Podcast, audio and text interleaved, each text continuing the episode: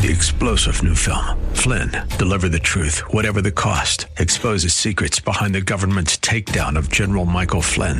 Flynn knew what the intel world had been up to. He ordered the first audit of the use of contractors. This set off alarm bells. He told the truth. He was the most dangerous person for Donald Trump to hire. They had to get rid of Flynn.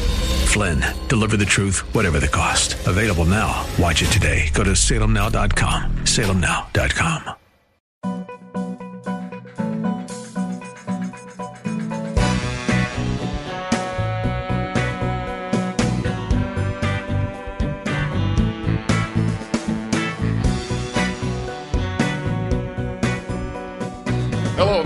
everybody. Dennis Prager and Julie Hartman.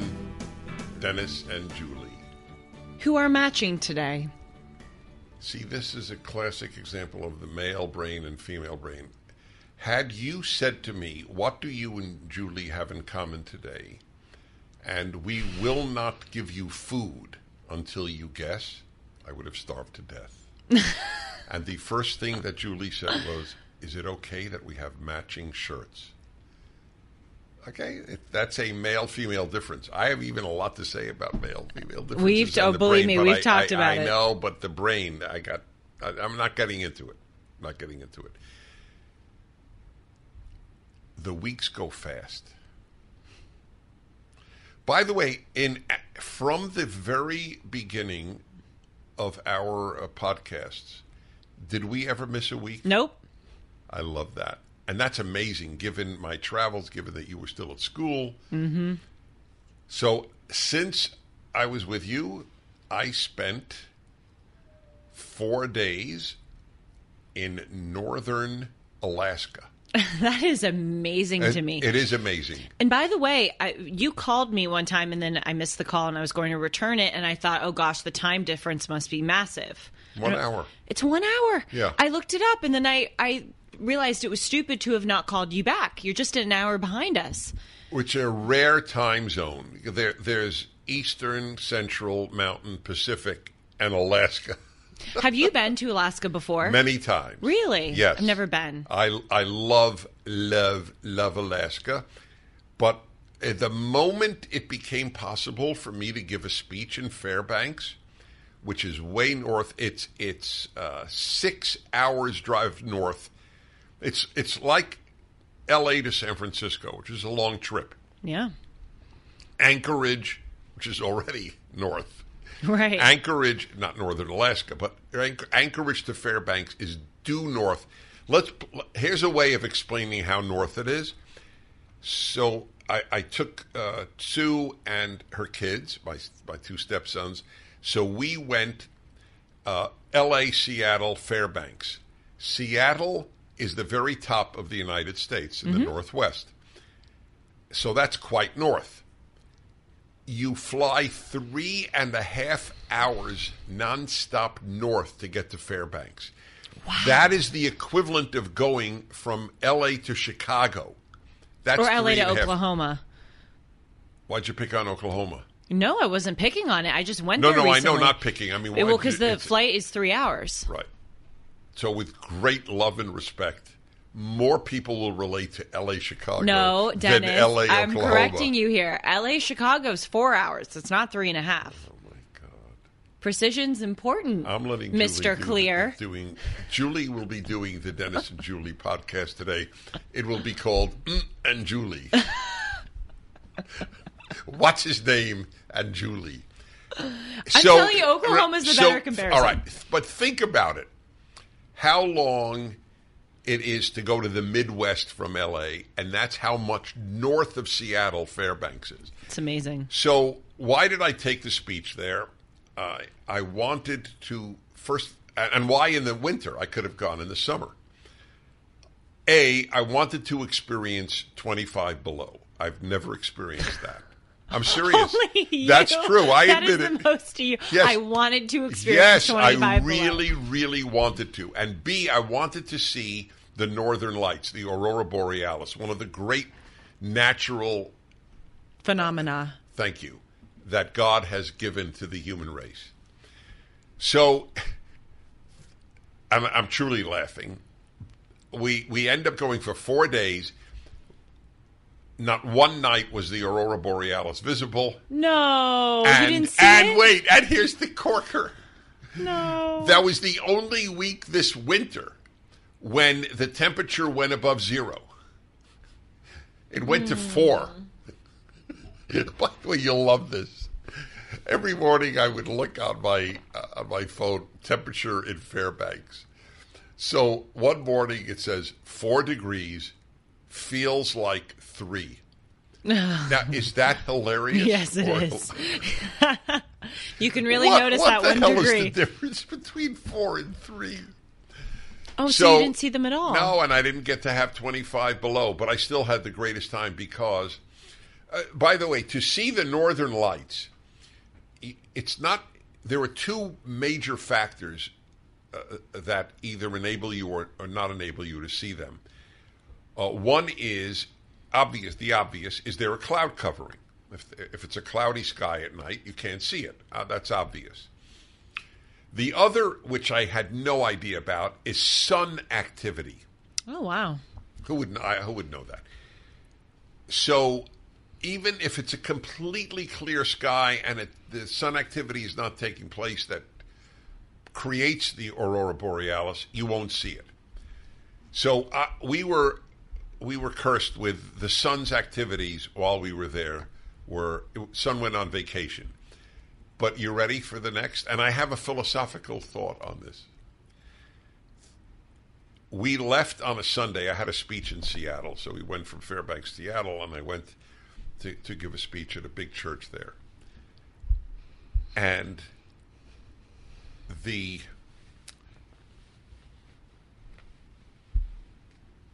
there's an app. There's an actual aurora borealis app Of course. for when you can see and when Yeah. you won't you won't be able to see that week. We left Sunday morning to get to Seattle. Sunday night was the best visibility that month. Hmm. And I'm in Seattle giving a speech. So, what does one do?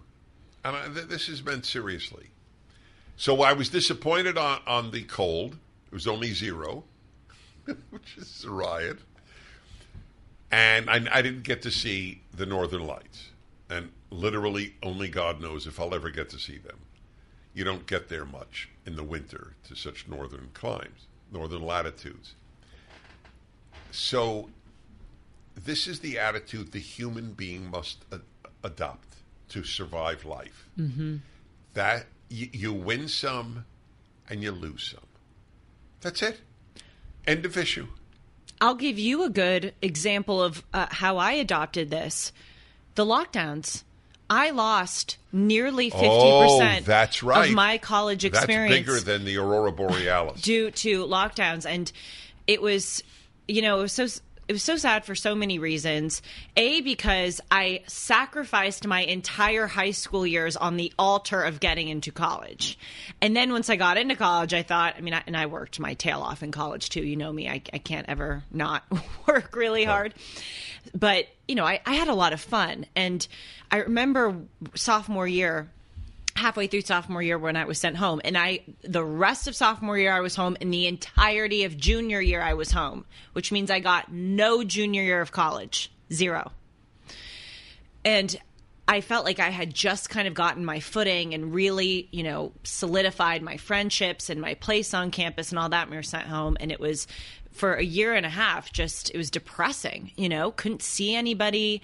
W- locked up. I was in my parents' house for like eight months. It was, you know, and I was this young, Versus a very robust college life. I mean, you went to Harvard. I'll Yeah. say it, you didn't. Harvard stinks for many reasons, but it does have a robust absolutely intellectual and artistic life. Oh my gosh, and immense opportunities, just Yeah. immense. Uh, you know, I mean, I went to Israel my senior year on a on a travel trip. They they had all these opportunities. You could go into Boston free, go to the museums, go to the the JFK library. I mean, just just immense opportunities there. And I was really resentful because on top of it being very sad, it was unnecessary. And that was the thing that made me crazy.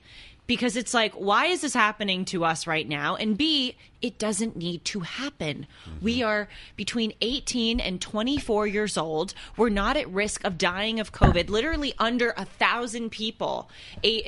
I'm not getting the stat exactly right, but I was reading the other day. Under a thousand people aged like 18 to 26 died of COVID. And, but, but here's the thing. I remember thinking, the resentment and the sadness and the sense of loss is going to eat you up in life, Julie. If you don't Very good. seriously, I remember thinking Very. this. That's impressive. And I and I That's still right. to this day have this mantra and I go, guess what? That's right. I'm right. a healthy young woman. My parents Well, are you- alive. you have I live right. in America. And by the way, COVID was great for me because look at what happened. I discovered you, you know. So I, I mean, but a lot of my friends Yeah. for, in COVID did not have, didn't meet Dennis Prager and then get a talk show. That's right. No, but I thought, you know what, Julie? Life, forgive me for for saying it so bluntly. Life is going to screw you over sometimes, That's right. and it screws everyone over. It's just a matter of time and a matter of how. And I've had a pretty damn By good the way, life. I do want to say something. Uh, this was your attitude prior to our meeting. of course, So yes. that no, no, I just want people to understand. I know I've touched your life. I'm thrilled. I beyond words. It's one of the great achievements in, of my life. That's how much I value you. But this was completely Dennis free. Mm-hmm. This was Julie independently. That's a big deal. You you live two enormous rules of my own life. My chapter in my happiness book on not having expectations. So you are more likely to be pleasantly surprised than horribly disappointed. That's huge. Uh, There's no other way to live life.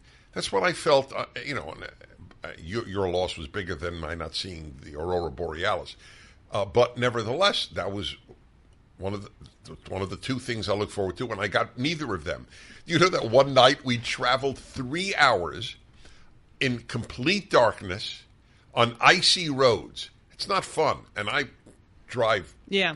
all over the world. right. No, that's Uh, scary. he- three hours, and I can say very few people can say this. I drove three hours to see nothing. and then drove three hours back. No, no, no, an hour and a half each way. Oh, oh, I see. Yeah. I see. It was not by dog sled. By the way, while I was giving a speech, the family went and did a dog sled. I've done a dog sled before. That's a blast. Yes, you, you should. Well, it's it's it's it's a fun thrill. What is amazing about those dogs is that they love it. I mean, they're in 25 below weather, Wow. running their tail off, Right. And they're happy as as, as a clam, which is a very odd word for a, a husky, uh, but you know, in the snow. But it, anyway, th- this th- this is a big deal for people to understand. Everything in life is how you react to it. Yes. I, I have thought that recently. I, I thought, what if I got in front of an audience of, of you know, 5,000 people and I said to them, I've got something for all of you. I don't care where you're from, what background you have, how much you've been through in life. You can be rich, you can be poor, you can be black, you can be white, you can be American, you can be, you know, victims of authoritarian regimes all around the world. I have a solution that applies to all of you and will make all of you happy if you choose it. And that is adopting a good worldview. That's what it is. Your worldview is everything. Everything. And so I I thought of that when I was, you know, sent home due to the lockdowns. I remember thinking, okay, Julie, you're gonna you are going to slide down a hill of resentment and anger and sadness if you don't buck up and realize that life is unfair and you've had a pretty good life and this, these are the cards you've been dealt and in the in the in the tally of things you're coming out on top. I'll give you another example of how early on in my life a, a worldview that I adopted really changed me for the better and made my, me a lot less miserable. So, as you know, I went to a very, very competitive all girls private high school in Los Angeles. And basically, the entire vocation of all of us was to get into college. That was it. I mean, all- of us all day were just w- with the loading up on AP and honors classes, doing these grueling sports, running for student government. We were all trying to get into college. And so I remember. Well, to just to be more precise, into a prestigious A college. presti- yes, exactly, a prestigious college. But that was what all of us cared about, bar none. And I remember because your your transcript when you apply to colleges only starts in ninth grade, and my school was seven through twelve. And so I remember in eighth grade, I was thinking, oh gosh, you know, ninth grade is ahead of us. This is when it's all going to start, and the the rat race begins, really begins. And I, I remember I was on the bus home and I was looking out the window and I was thinking, I'm going to be miserable for four years because A, I'm going to slog away, but B, I'm going to look around at all these people. And I went to, to high school with, with hugely smart, competent, talented girls and c- girls who had parents who were legacies at these prestigious universities. You know, we all kind of had each other's number a bit. And I remember thinking, I'm going to be miserable for the next four years if I don't figure out a way to deal with this because there's going to be a gir- there are going to be girls who are going to do way better in me than school, are going to do better in me than sports, and I've got to figure out how to deal with that. Dennis Prager here with a man I have come to admire for his work. So when I asked him, What do you do? This is the title he gave Wealth Architect. Very simply put, I am a wealth architect that helps my clients accelerate the way they grow your wealth. It's not how much you make, it's how much you keep. The Internal Revenue Code is embedded with a number of things that you can take advantage of. It's what I call playing tax chess. We take the time to play tax chess in your favor. We give our clients unbiased, independent advice across all areas in their financial life because we have no incentive to sell anything. I was taken enough and impressed enough to have you do my and you have in fact saved me serious amount of money. CharlesDombeck.com slash Prager. So here's what I came up with. And it shows you, by the way, the seeds of my worldview now or my conservatism were always there. I just didn't know, I didn't have any language to ascribe to it. And I came up with this thought, which is if someone does better than I do, and they worked hard and they got it on their own merits, I should be happy for them. I shouldn't be resentful. I shouldn't be jealous for two reasons. First, they're setting a good example for me and they're they're making me better because I want to catch up to them. And second, crucially, if a system is rewarding people based on their own merit, that's a benefit for all of us. Because if a meritocratic system is going to reward that girl for, you know, doing well on the SAT, then the meritocratic system will reward me for doing well on the SAT. So more more merit being rewarded is like a cosmic justice for all of us. That's impressive. Well, it really was just trying to save myself from from being Your, resentful what and you jealous. described is George Gilder, the, one of the great minds of, of the last 50 years. George Gilder's book, The Israel Test. Mm. His whole thesis, and he, you, one could watch it at PragerU. He, I interviewed him on my show. isn't he terrific? Oh, he's wonderful. Yes, he wrote a book on I mean, capitalism. he's not recently. a youngster. No, he's, he's still not. phenomenal. Yeah. George Gilder uh, wrote a book, The Israel Test. He does a five minute video on the Israel Test for PragerU for those who want to watch him summarize his thesis. The thesis is essentially watch how people react to those who do better, and you will know that basically you know that person. You, you, you can predict how they will act in life. And he said, Israel is the test. Israel has done better than all of its surrounding countries, and all of the surrounding countries hate Israel for it. If Israel were as a big a failure as the Palestinian uh, entity is, Right. as the Syrian entity, as the Iraqi entity, then it wouldn't be nearly as hated. That they that they made l- literally uh, a mosquito infested area into Tel Aviv uh, is what drives their haters crazy. But by the way, it's one of the sources of anti-Semitism. Jews have generally done better, and I don't mean just financially.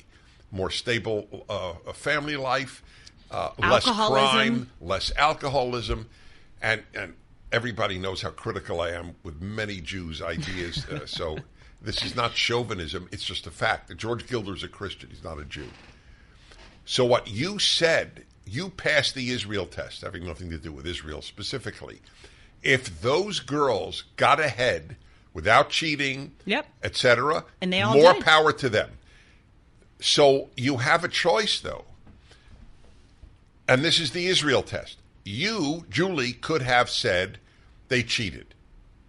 They got they got into uh, Harvard, and I didn't. You did, but I'm just saying if you didn't, they got into Harvard uh, because of legacy, because of Y or Z, or they cheated on tests and they got away with it. They manipulated the system and they they got in, and you resent them, or you could say, wait a minute, if they did make it honestly, that that's great. So I have to figure out how can I do it honestly. And as you said, that that was a great innovation of your thought. It's better for me in the in the long run. because then it, it, it Yes, lays the groundwork for me to succeed. Yes, that's right. So I'll I'll tell you this. Really, I, I thought of my eighth grade self looking out of the bus window, having this revelation when I was in college because I uh, there was a guy in my dorm who uh, is Nigerian, and I just love talking with people from different parts of the world, different walks of life, and like interrogating them about their upbringing and, and all of that. And he said to me something that totally startled me. Now I know that I know better than anyone that our system here in the United States is unique for many reasons, but I think I, I didn't quite understand just how bad it is elsewhere in many places. This Nigerian friend of mine told me he had to take the SAT five times, even though he got a perfect score on the first time. Why do you think that is? SAT in Nigeria In yeah, or he I think or here? he- uh, in Nigeria. So so basically the SAT and the ACT, I don't know if he took it in Nigeria, but he you have to fly to like my I have a really close friend from Kazakhstan. She had to fly to Turkmenistan to take the ACT because they didn't offer it in Kazakhstan. So I don't know if he took it in Nigeria or another country on the continent. But it was it was But for Nigeria. yes.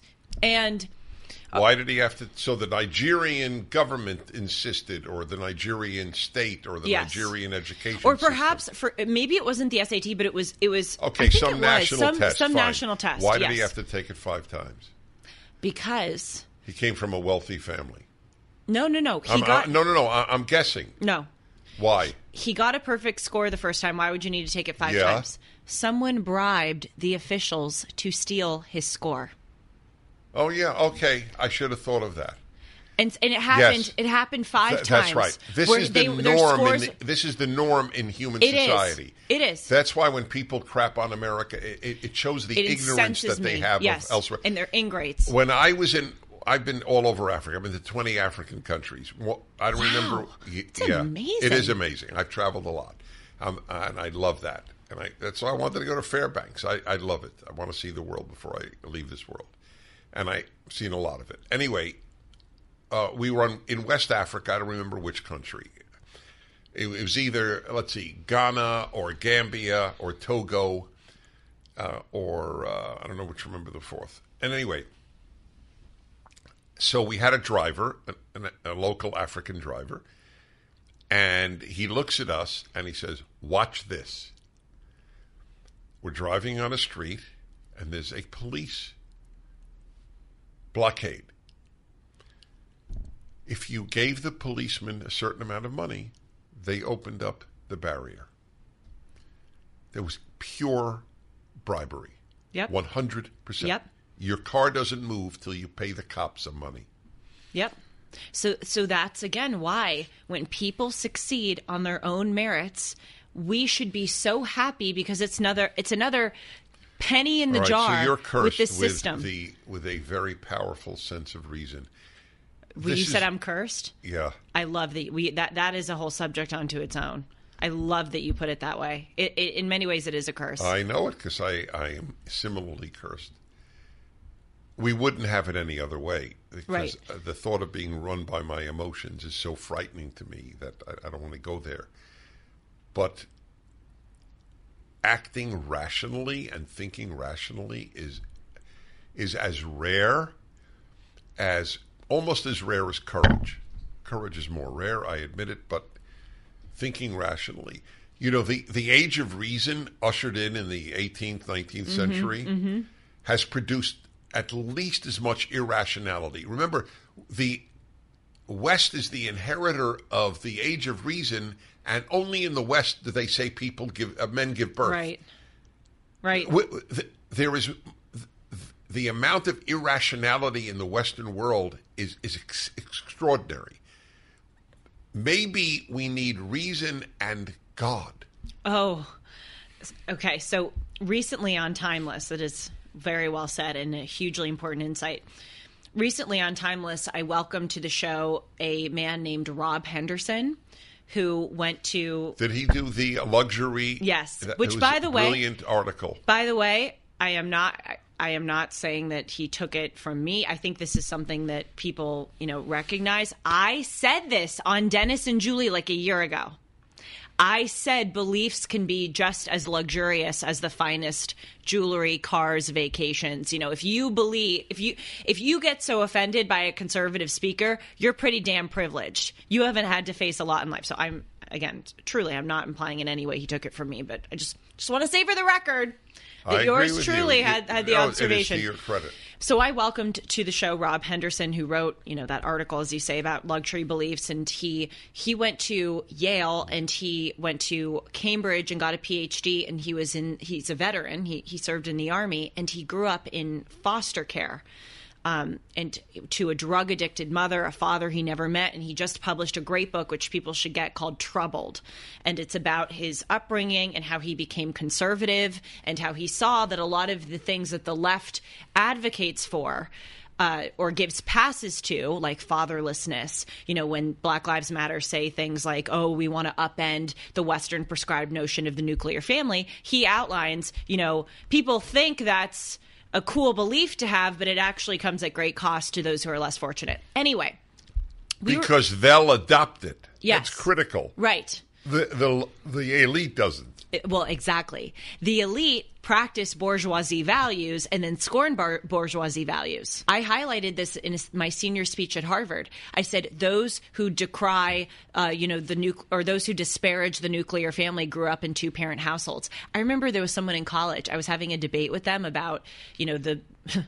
it's amazing. It was even a debate about the necessity of the nuclear family, and I'll never forget. She looked at me and she goes the nuclear family, what are we in, like the 1950s? And I paused and I said, wait a minute, didn't you grow up in a two parent household? Really? Don't this you? actually happened. This actually happened. I said, don't you have a mother and father what who year? are happily What year married? were you in? 2020. I was having all these debates with my friends because I was becoming conservative. Anyway, anyway, so back to your point because you said we need, you're talking about reason, and you were saying we need reason, but we need God. That is the critical supplement. Mm-hmm.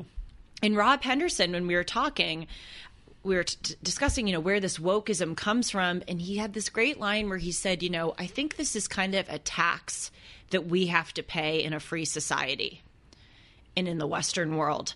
Now, I would dispute that we have to pay the tax, but I take his point that we we live in a society which grants us the right to say whatever we want. And we should recognize that privilege and also recognize the responsibility that comes with that privilege to not abuse it and to not let it go too far. We we should exercise our freedom of speech to advocate for responsible values instead of using it to advocate all of this sludge. And the critical thing here is is that we don't like we we don't have that supplement of God and of wisdom.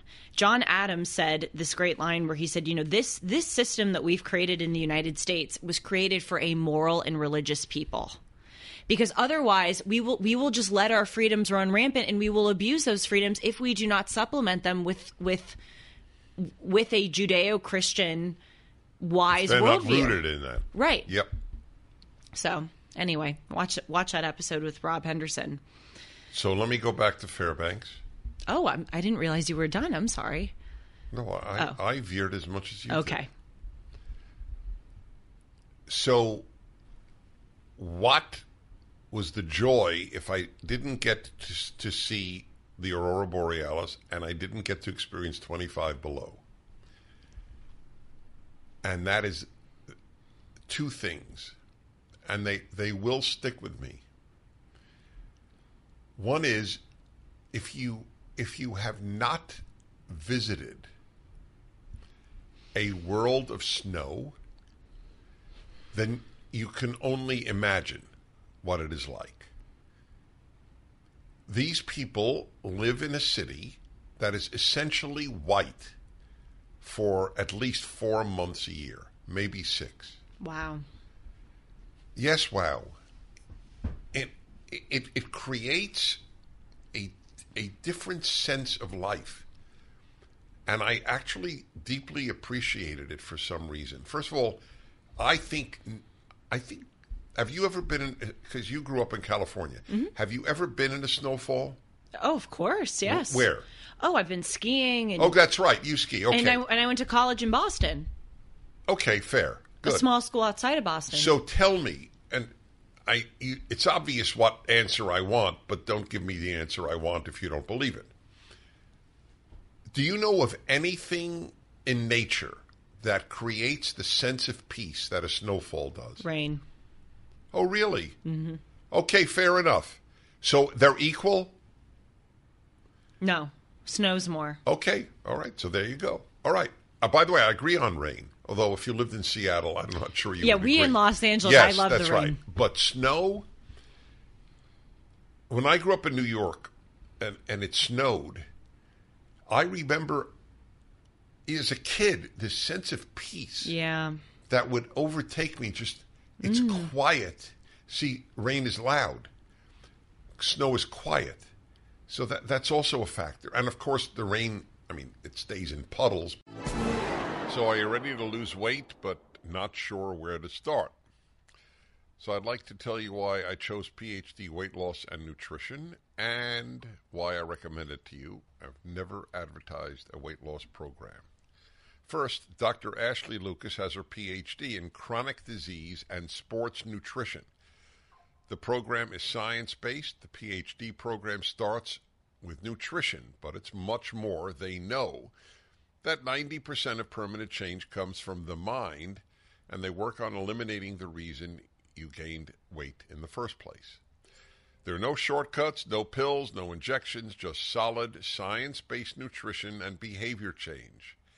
It's been very effective with me. My colleagues Seb Gorka and Mike Gallagher have extolled its virtues. So if you're ready to lose weight for the last time, call 864 644 1900 to get started or go online at myphdweightloss.com and just make the appointment for your one on one consultation. Call today 864 644 1900. Snow builds up and it, it so in in Fairbanks, this is again hours north, six hour drive north of Anchorage. You, you're really, by the way, it's so it's so north. There's nothing essentially north of Fairbanks. There is no road. You can get you can fly to the top of uh, of Alaska, Nome, or you can go by uh, dog sled. You cannot drive. The roads basically end going north in the area of Fairbanks. That so I'm just again showing it's sort of like an English language Siberia.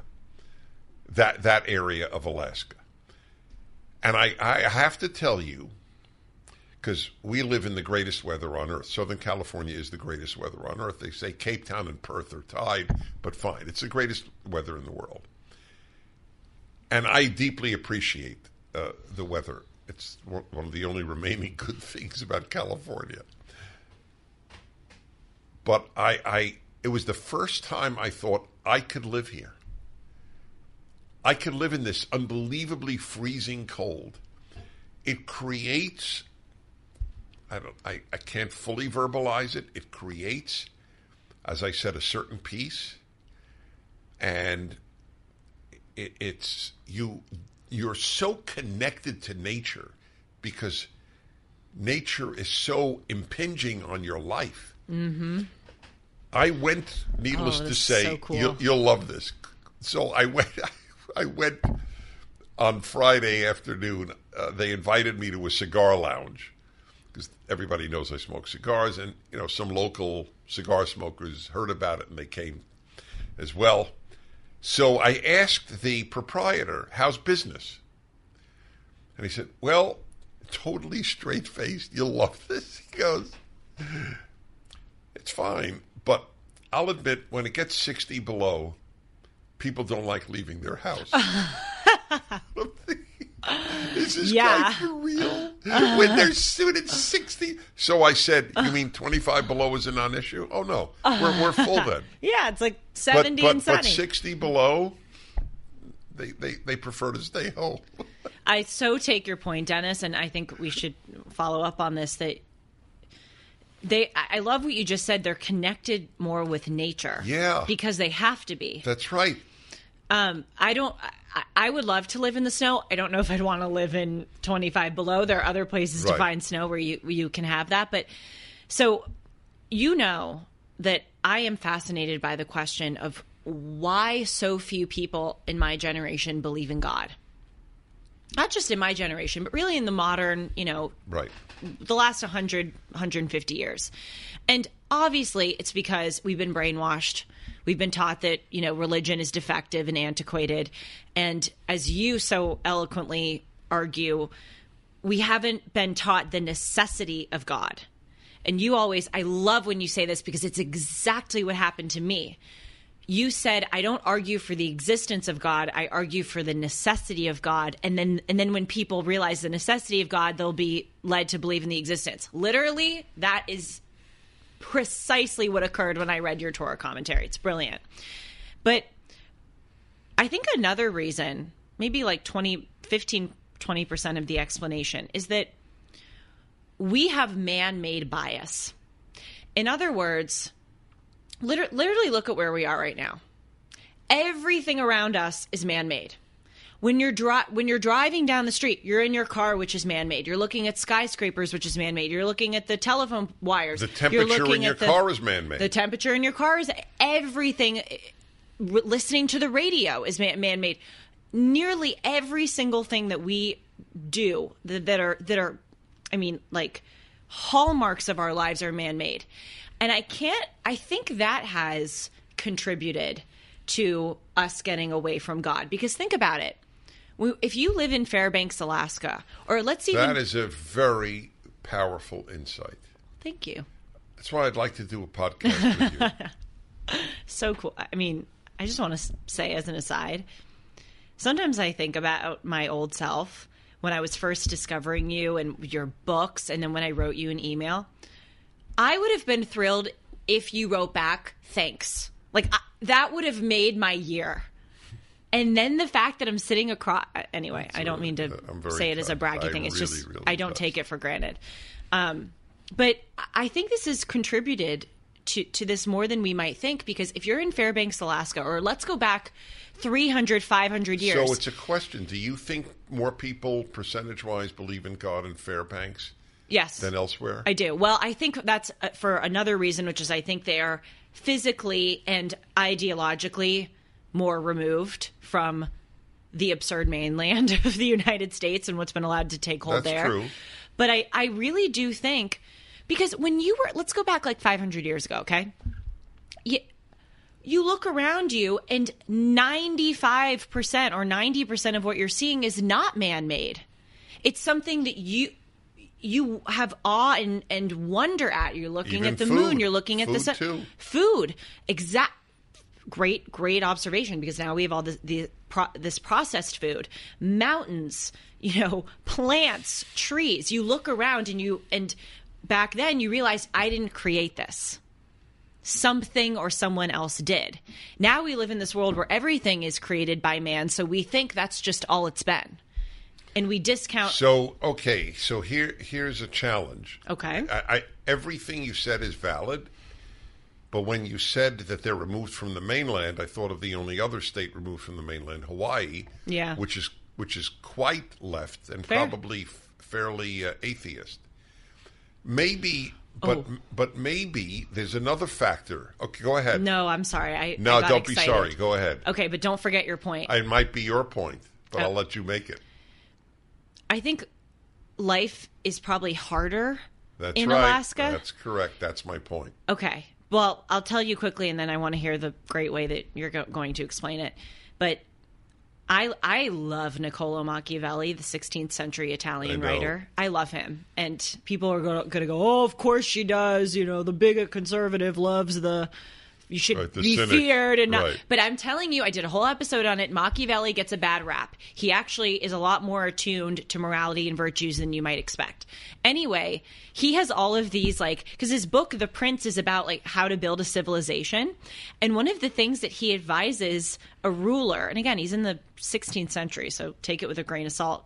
To do is he said, settle on harsh land Oh, how interesting. right? And he says you don't want it to be so harsh as to be totally debilitating Right. where you have no crops, but settle on land that is not easy, that takes work, because then your population is busy, your population is united, your population has a shared goal. I now know why you're a Machiavelli fan. Oh, that that- is. Trust If me. that's typical of his insight, that's, brilliant. That is like. I, that's like here on the totem pole of the Machiavelli insights. Oh, you you. think that one's good? Watch my timeless episode on it. But I will. But I think they don't like in Alaska and in the pl- harsh places where Machiavelli inspired rulers settled, they didn't have the luxury in the free time to think about crazy ideas. They had to work on their survival, on building their civilization, etc. Plowing their roads. Yes. You know, what do you Yes, think? I, I told, that was the point I was going to make. It's the God issue is has a, a, a an, I think an analogy or an analogous Mm-hmm. situation. You'll you'll love this. Here's a question I have because you do the same thing, which is why I one of the many reasons I so enjoy you. Is mull over these questions. Who is more likely to believe in God? All th- all other things being equal, one who suffers a great deal, or one who has an affluent, healthy, easy, relatively easy life. It's it, it's so the answer we all know is the the ones who suffer. Right. So why though? That's the that's my always my follow up question. Why? You would think that the one who has it easy will be grateful to God. Wow, did I luck out? I want I you know, I want to thank God. But that never happens. Or not, I can't say never happens. Of course it happens, but most of the time it doesn't happen. Whereas the, the, the person who suffers, it's not that they people will dismiss oh well they think god will help them okay most people know that And by the way, even if they do think that, why is that something to scorn? you know what that's fa- that's fair but but uh, uh, what it does is it it it means that the reason that they believe in god is because they they have this view of he'll he'll help me out. So that doesn't argue for god in any way. That's what they'll that's what they'll they'll maintain. So the one in the harsh environment it, it, it's like my question the one who has a harsh life. And they're more likely people who have it good back to the necessity issue think they don't need a god is Yes. it, there's, you'll love this line i wonder if you ever heard it and if you didn't you'll be very happy we're doing this podcast As if I wasn't happy already Thank you. that we're doing Yeah, it. that- yes. Well, it's mutual. So and so is a self-made man, and he and uh, and he be- and he believes what is it? And he believes in, in in his God. What? How does it go? How does it go? He's a self-made man, and he believes in his God. Something. In other words, I made me. I am my God. Mm-hmm. So it's very common to think if you have it good, you know, I'm totally self-reliant. I need nothing. right. But I wasn't even thinking of God when I was thinking of the power of of life in Fairbanks in this in this regard of uh, of being surrounded by cold, surrounded by snow.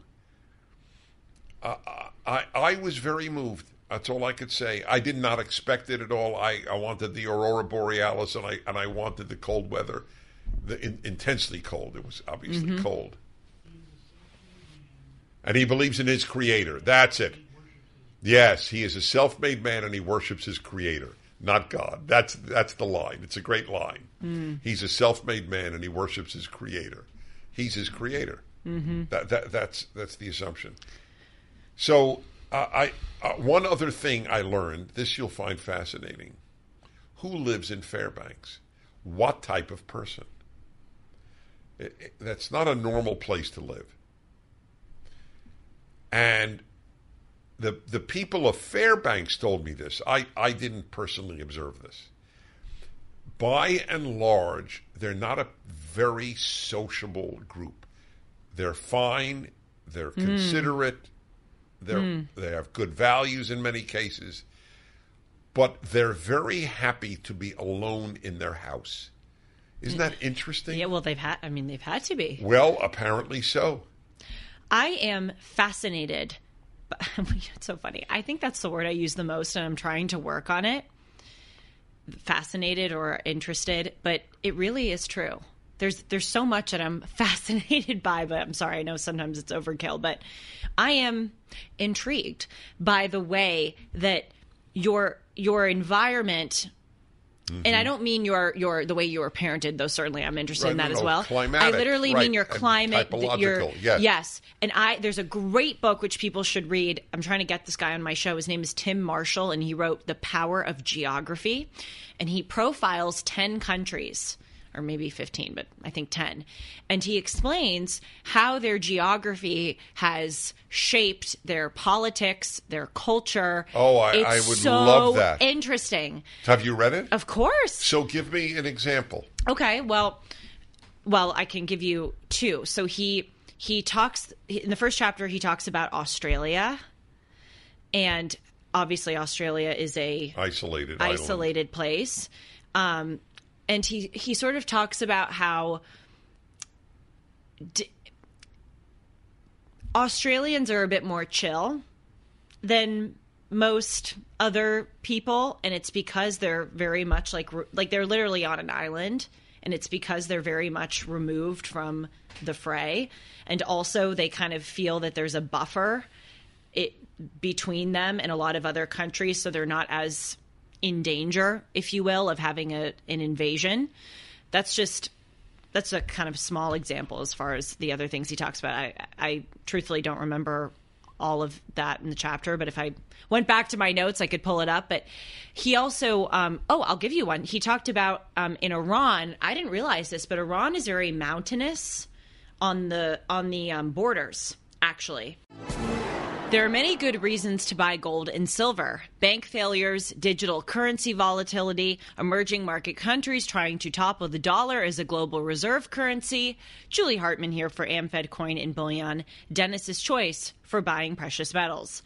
If you ask AmFed owner Nick Grovich to simplify the case for precious metals, he'll tell you that when President Roosevelt recalled the gold in circulation and paid people with paper money, they received a $20 bill for a $20 gold piece. Today, that $20 bill won't even fill half of your gas tank, but the gold piece is worth about $2,000. Which would you rather own? Now let's simplify the reasons to use AmFed coin and bullion. Nick has been in the industry for over 42 years and he's proud of providing transparency and fair pricing to build trusted relationships. If you're interested in buying or selling, call Nick and his team at AmFed coin and bullion 1-800-221-7694 americanfederal.com americanfederal.com.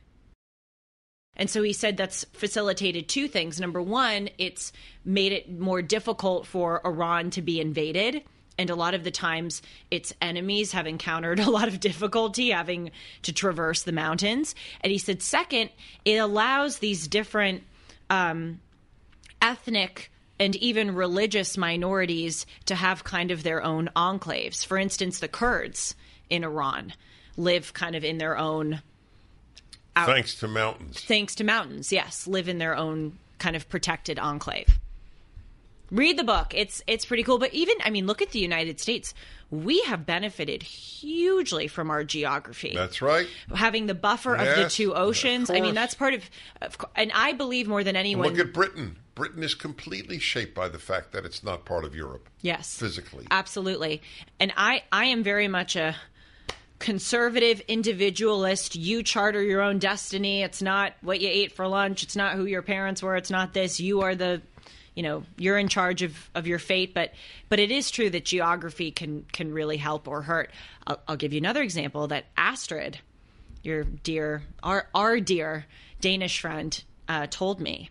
She said because there's this huge influx of Muslim migrants going to Europe and even all the way up to Denmark, and the stats on that are incredible. Like just the a the amount of migrants and b uh, the the views that many of these individuals have wanting to bring Sharia law. Of course, not all of them, but you get my point. But you know what Astrid said to me? So brilliant. She said, You Americans are so lucky with your geography because, as bad as your immigration problem is, the, the majority of immigrants are coming from Latin America, Central That's right. America, That's. Christian countries where they're closer to your values. That's right. The immigrants by geography that we're getting are from the Middle East that have totally different values That's than our culture. Yep. So, Oh yeah, I've thought about that a lot. so I have a little bit of a topic, but we can, if you have more observations, I very uh, much welcome them. I I don't. I only have more emotions. I can't. I'll just end it by saying I have. I had no anticipation of the intensity of my reaction and how positive it was to the cold and the snow. I. I, I thought I would visit it sort of like you go to a zoo.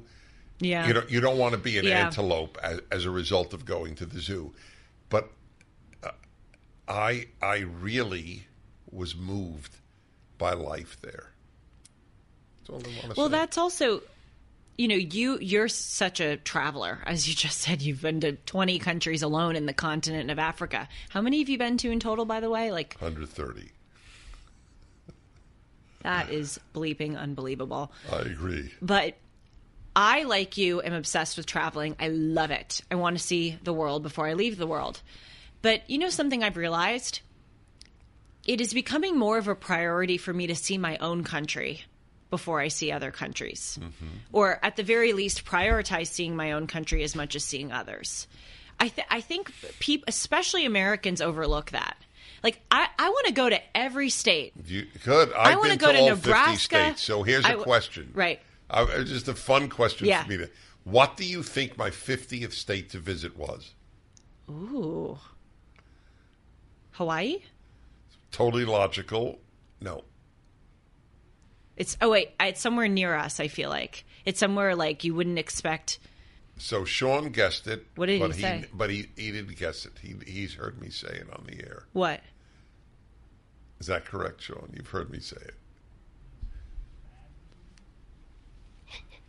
What did he say? Sean is unique. He is unique. Don't give him too much credit Wait, though. unique or eunuch? He so he did hear me say it.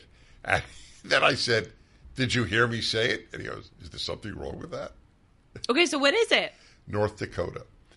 So the interesting thing, so Sue is with me. My, actually, my two spouses, so Sue and Alan. Oh my god. They were, they, yes, it's, right. So they were both with me, and we were driving. I it was I'd been to forty nine states. By the way, I've spoken in forty eight. I have not spoken in the two Dakotas. it's pretty damn cool. It it is. I agree. I've spoken in four. It's damn cool. You got you're you're you're moving. Anyway, when I got to North Dakota, so I have I have pictures of me in front of many many welcome to whatever state it is. I get out of the car. I Really? put, yeah. I love that. I didn't know that should, about you. You should do that. It's Yeah. it's a fun thing to have. So, welcome to North Dakota. I get out. You you probably don't know this, but Pope John Paul II Mm-hmm. is a major pope, and he was the most traveling pope in the history of the papacy. I read a biography on him. Oh, he's an amazing Really, man. I met cool. him. Oh yeah, that that's You the one the in your picture of me, office. Yeah, with Joseph Telushkin. Right. So, anyway, he would arrive at any country, and then at the airport, he would kiss the ground, which What? is a sweet thing. Oh. I, I, I, I want to kiss your country, basically. Sweet. So I did that in front of the North Dakota side. My 50th state, Woo! I'm kissing, Kissing the, the ground. ground. Yeah. Well, you know, I I have I have so many topics, but you just inspired something I've been wanting to to ask you about. So I was saying that I am just as motivated to see my own country as I am to see other countries. And look, obviously no offense to people living in Nebraska, but going to Italy or going to, you know, France is a bit more exciting understandably than going to Nebraska. The people of Nebraska would agree. Right. Yes. It's Yeah. not. It's it's Right. just true. So, but but I I love my country and I want to understand it. You know, I want to be Alexis de Tocqueville, but in the 21st century, and I want to go around and write all these observations and meet people. Uh, by the way, Democracy in America, the de Tocqueville book is so so good, but and so relevant. Everything he observes, like it's like he's in the country today. Anyway, actually a big reason why I am redoubled in my motivation to see this country before or alongside seeing others is because of the way that I have seen a lot of secular left wing Jews react to the October 7th massacre in Israel. Allow me to elaborate. I have noticed that a lot of such individuals have woken up to the craziness in our own country, uh, the the absurd wokeness, anti-Americanism, and anti-Westernism because of what happened on October seventh, and seeing that Jews don't count as oppressors, or excuse me, don't count as oppressed. They're viewed as oppressors. That you know the left talks all about protecting women and Me Too and no sexual violence, but then when Israeli women are raped, they they deny it and overlook it. And, and so for a lot of secular left wing Jews, I've seen them kind of have this moment. And I notice, and obviously I'm I'm speaking from my own anecdotal experience with such individuals. I'm not saying this is true of every single secular left wing Jew, but they're very obsessed with what's going on in Israel right now. Understandably. Understandably, there's a war, there's threats to the exec. I totally understand that. But I will also say I can't help but wonder why don't you why don't you care about your own country and what's going on here as much as you're caring about Israel? I don't begrudge that you're caring about Israel.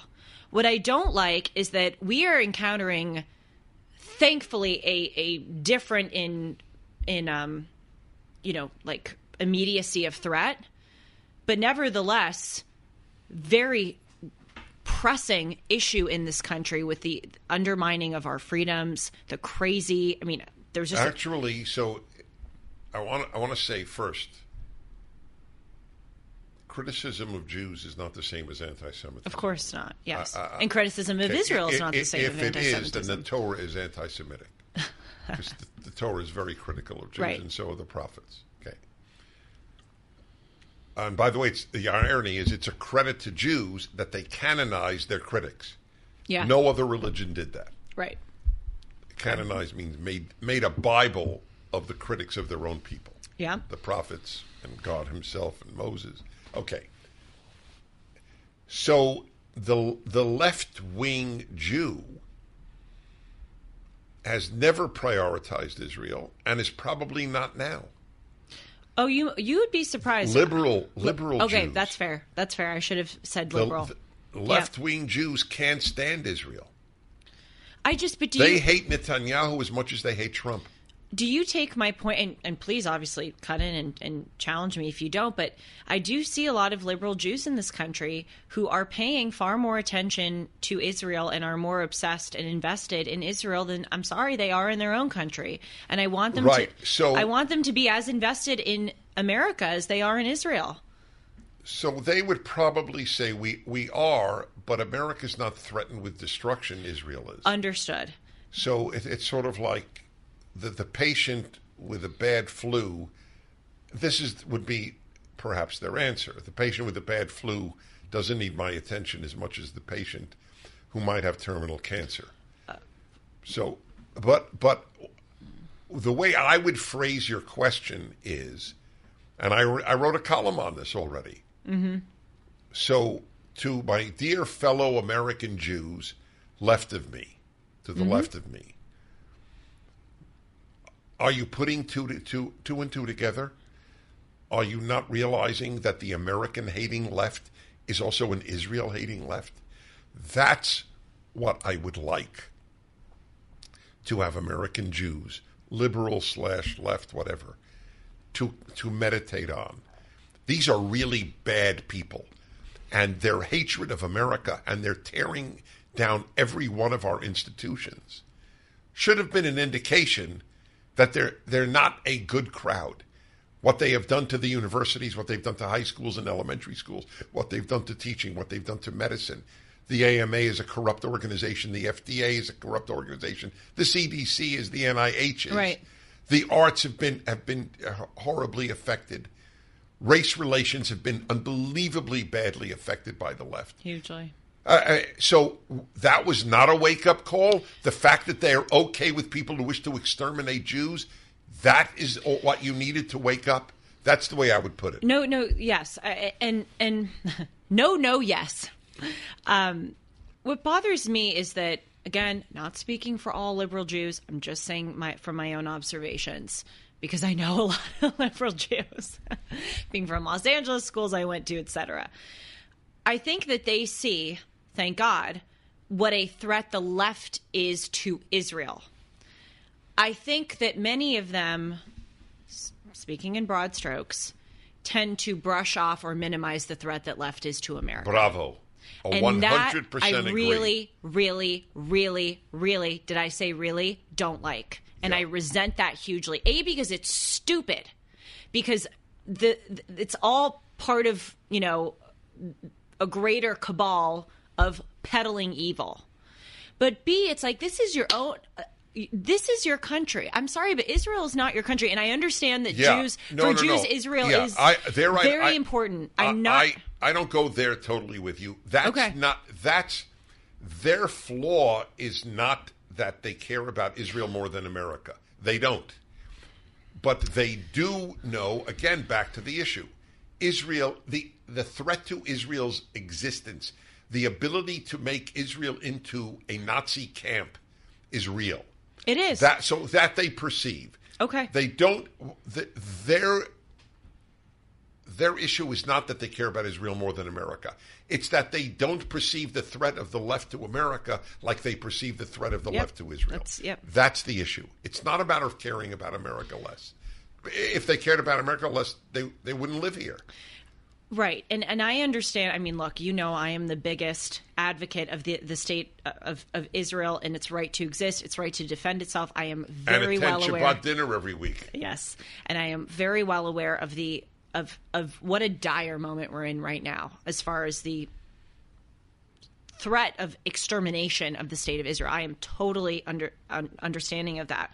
But again, I just many of these liberal Jews who I know they've been to Israel one time, and I know how important. But it's like this is you are American. Right, and it but doesn't went mean back- that you. Yeah, it- but, again, it's I want you they, to care about America. No, what you want? Okay, I I have to restate the way. I mean, and you could reject it. Obviously, It's the way I stated it, but now I'm kind of adding. I don't it. agree with the way you're stating it. Okay.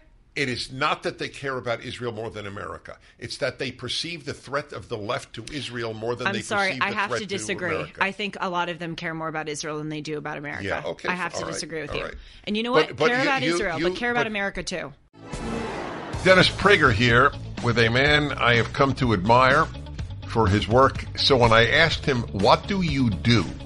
This is the title he gave Wealth Architect. Very simply put, I am a wealth architect that helps my clients accelerate the way they grow your wealth. It's not how much you make, it's how much you keep. The Internal Revenue Code is embedded with a number of things that you can take advantage of. It's what I call playing tax chess. We take the time to play tax chess in your favor. We give our clients unbiased, independent advice across all areas in their financial life because we have no incentive to sell anything. I was taken enough and impressed enough to have you do my work. And you have in fact saved me serious amount of money. CharlesDombeck.com slash Prager. I'm trying to think of uh, a way to explain it because I know these people very well. They're, here, maybe you'll buy this way of phrasing it. They're more worried about Israel than they are about Totally, America. they are. But that doesn't mean they care about Israel more.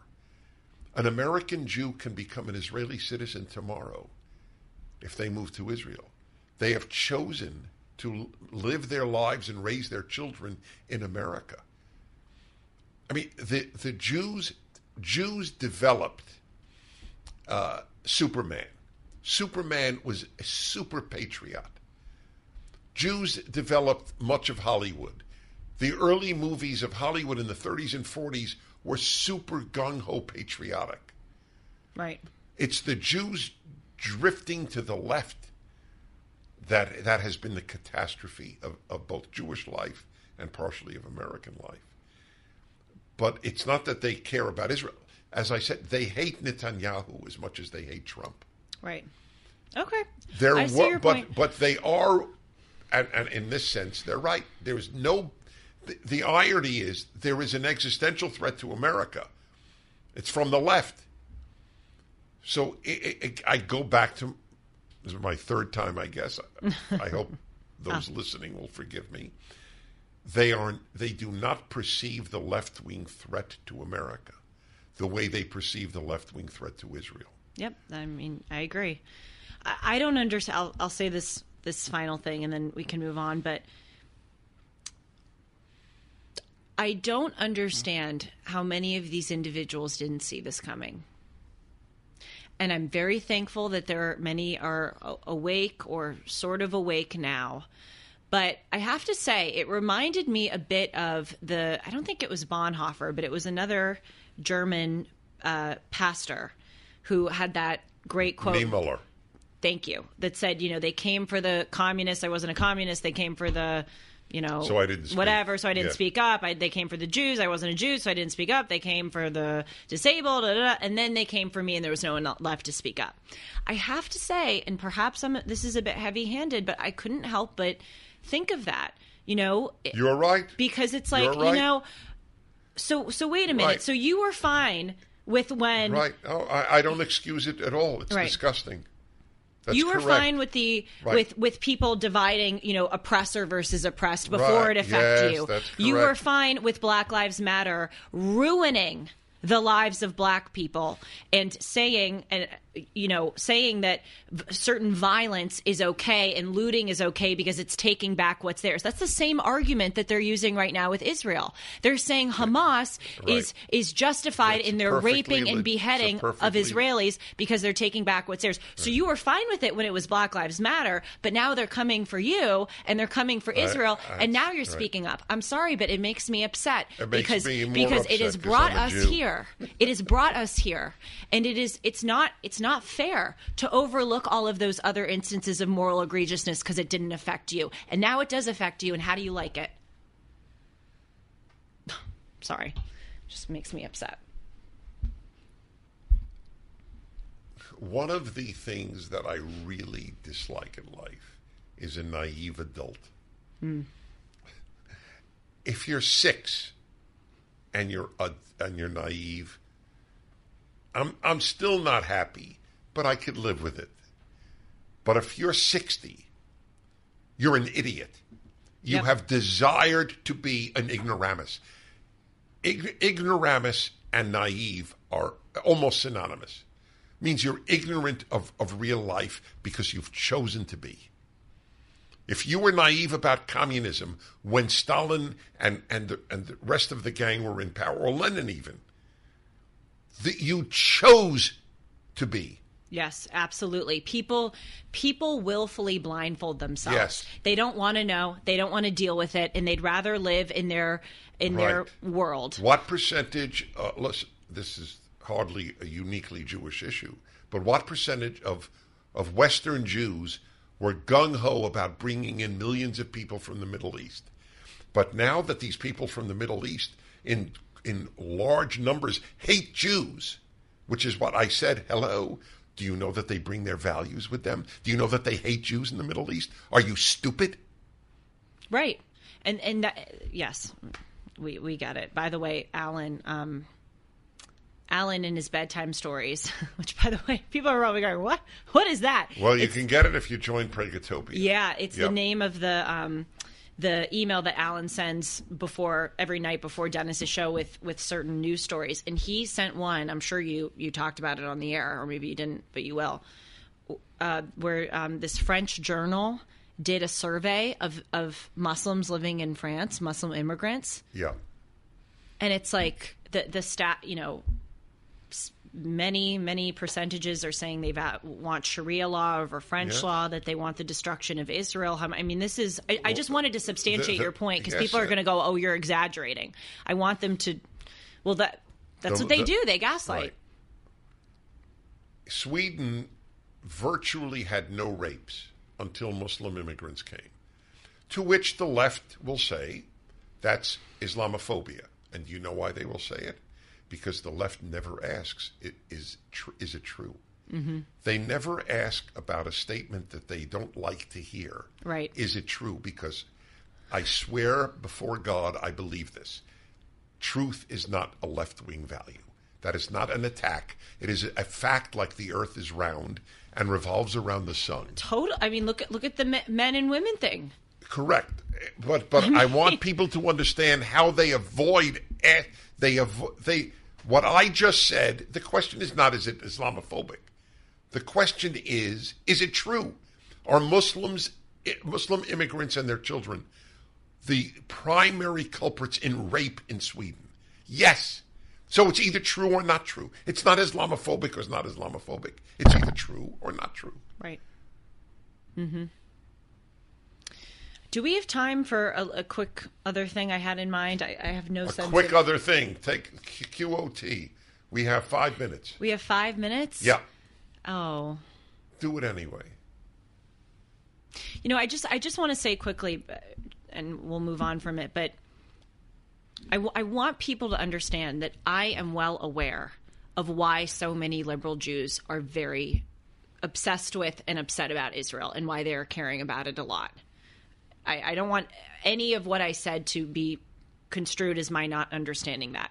My point is, please consider and give the same energy to to the country that you live in, America, and the threat that the left poses to our country, Correct. which is facilitating the grave threat that the left poses to Israel. Peace and love. Yes, the only thing I would modify is please, I would just reverse the sentence. Please be aware that the same left that supports the destruction, annihilation, and Holocaust in Israel is the same left that is destroying America. Right. That's the way I would put it. Okay, I have a question for you, and I love how we're saying we'll move on, we'll move on, but I have I do have another question for you on this. How how do you feel about liberal Jews who will have a Israel flag bumper sticker on their car or put an Israel Israeli flag in front of their house, but they won't have an American flag on their bumper sticker in front of their house or on their computer? Yes, uh, they they should. I, I That's the point I'm more. trying to make. Okay, that's that's fair. Uh, I And I get Israel is, I is will I will under say, risk of destruction right now, and we're not. remember the the most pro-Israel Jews tend to be the most pro-American Jews. They're the Jews who vote uh, uh, conservative, think conservative. I I went to a uh, re- I went to an Orthodox Jewish school. Mm-hmm. All, all the teachers were either Israeli or from Eastern Europe. We said the Pledge of Allegiance every day in, Yep. in front of an American flag, obviously. Uh, we had a George Washington play every year for Washington's birthday. Oh, really? Yes. Oh, that's so sweet. It's It's very endearing. so they generally go together. Right. And and I wish people understood if you support America and, and there's a strong America, there will be a strong Israel. You're right. People are. That is what you sh- you should be so gung ho trying Yes. to protect your own country if you care so much as you should about the the annihilation that Israel is facing. We anyway, I feel like I've beaten it to death, but Fair enough. I appreciate your your listening. Um, okay, so quickly, this may be another Dennis and Julie onto its own, but I had this realization, and I and I think you'll you'll like it. You know, we're we're so close, and I'm I'm so grateful that we are.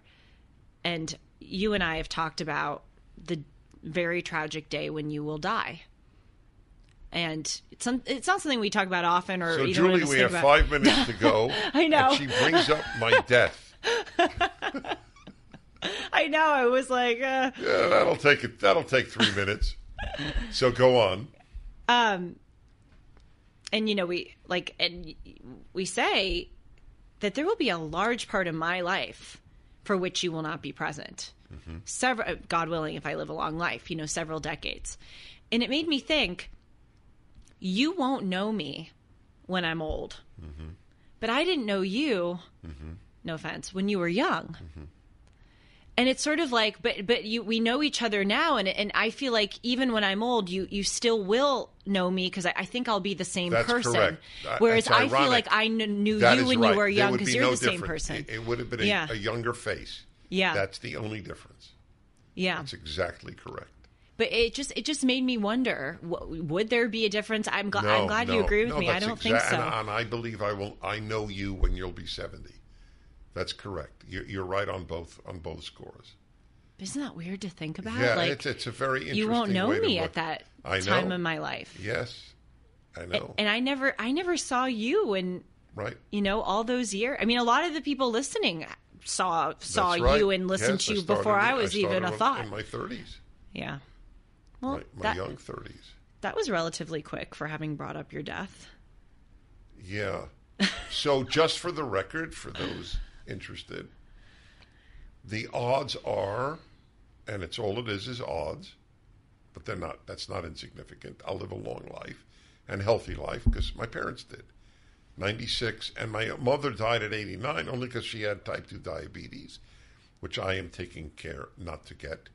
I don't need any sugar, for example. And uh, we have no genetic markers. Father was is totally intact. He was doing my tax returns. He was a CPA, certified public accountant, until 90. He was still having clients come to his office. So uh, hopefully I'll be around to see you marry and have kids. hopefully do you think most people are sort of the same through their whole lives That's a that's a great question for a whole episode. Are I I wonder that are you who you will be when you're ten? It's that's the question basically you're asking. Yeah, Yeah. I, I think about that a lot. I am who I was. I would say at 13. I don't remember me pre 13 very well, but may, maybe even then, in sixth grade, I, I lived in Brooklyn and I went to school in Manhattan. And I didn't live in the part of Brooklyn near Manhattan. I lived in the part of Brooklyn by the Atlantic Ocean. So I was very far from Manhattan. So what was I, 11? Yeah, I was 11. Mm-hmm. Every day I traveled by train on my own, bus and train on my own, bus to the train station, wow and came back. I went to school 9 to 6 because it was half the day Hebrew and half the day in English, religious studies, secular studies. And I come back 7 o'clock at night, dark in, in the winter, obviously, mm-hmm. by train and by bus, getting home like 7.30 and I loved it. I loved. Sometimes I took the train beyond my station, really just to see what is the, what are the other stations like. Ah, and That's how much I want, and the people. Yes, I, so that was me, and I haven't changed. I still want to. I still want to go beyond my home station and see what other stations are like? That, that's a good question. Tell them how they contact us. You can email me at julie at julie-hartman.com. We need to read listener emails. You have no, I, I forward some to you, but Yes. you have no we idea should. the quality Maybe of emails we should that we devote get. a whole uh, show Oh my! it. And they're so varied from different. Yeah. we talk about different walks of life And different parts of the is world. So cool. Yeah. So please email me. And and by the way, if I don't respond, please forward it to me because it gets lost. So you're not rude if you do that. Julie at julie-hartman.com. You can also follow me on Instagram and Twitter at Julie R. Hartman. You can follow Dennis on Twitter. Dennis Prager, DennisPrager.com. no, That- but we got to promote the socials. Yeah, but I don't use it much. Don't admit that. Someone Okay. posts Yeah, for you. yeah, absolutely. At Dennis Prager on Twitter, at the Dennis Prager on Instagram. Shalom. Bye.